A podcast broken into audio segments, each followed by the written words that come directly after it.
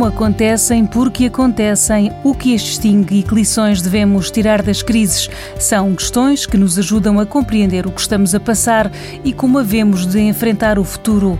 João Zorro, responsável pela área de ações e obrigações da gestora de ativos do Grupo Novo Banco, nota em primeiro lugar que as crises mais fortes são pouco frequentes. Desde 1930 até hoje, basicamente, podemos enumerar cinco grandes crises sérias, não é? que fora a da Grande Depressão, tivemos o choque petrolífero em 73, tivemos a crise da Ásia em 97, a grande crise financeira de 2007-2008 e agora temos essa provocada pela pandemia. Não é? Portanto, em basicamente 100 anos, não chega, mas quase 100 anos, temos cinco grandes crises, só crises sérias.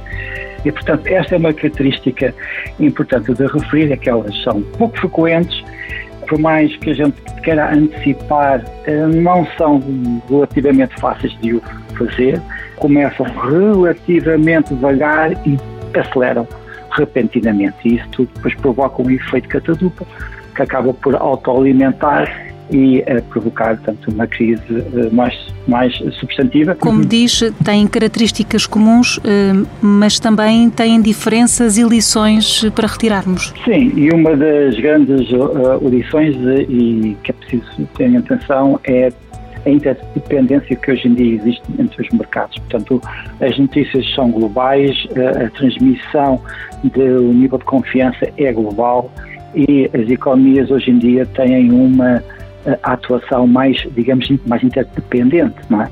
E, portanto, esta característica acaba por influenciar de maneira global, transversalmente, portanto, os mercados e, obviamente, a economia real, porque outra característica importante é, hoje em dia, as economias, e quando digo economias, não digo só as empresas, empresas, eh, governo ou Estado e particulares, funcionam muito num regime hoje de grande endividamento. Né? Portanto, o peso do endividamento eh, contribui muito para eh, receios de crise de liquidez. Um dos grandes causadores de problemas maiores para a economia é quando as empresas não conseguem refinanciar. Não é?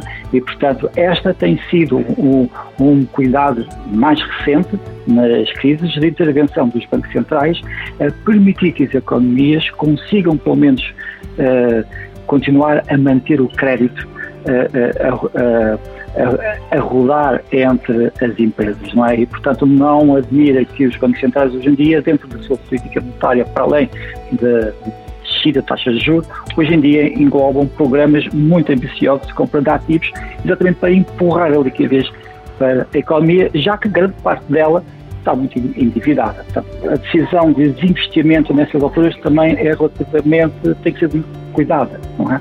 Pelo menos identificar quais são os investimentos que valem de facto a pena uh, desinvestir, mas é aqui nesta altura que temos grandes oportunidades de investimento e é isso que basicamente uh, as crises permitem também. Faça isto tudo, é preferível um investidor, principalmente um investidor privado, particular, em programar os seus investimentos de uma maneira faseada e tentar pôr todos os investimentos concentrados num só momento pode ser uh, bastante No próximo programa falamos sobre a indústria portuguesa no contexto da Covid-19. Um programa da TSF e do Novo Banco que dá respostas que abrem portas.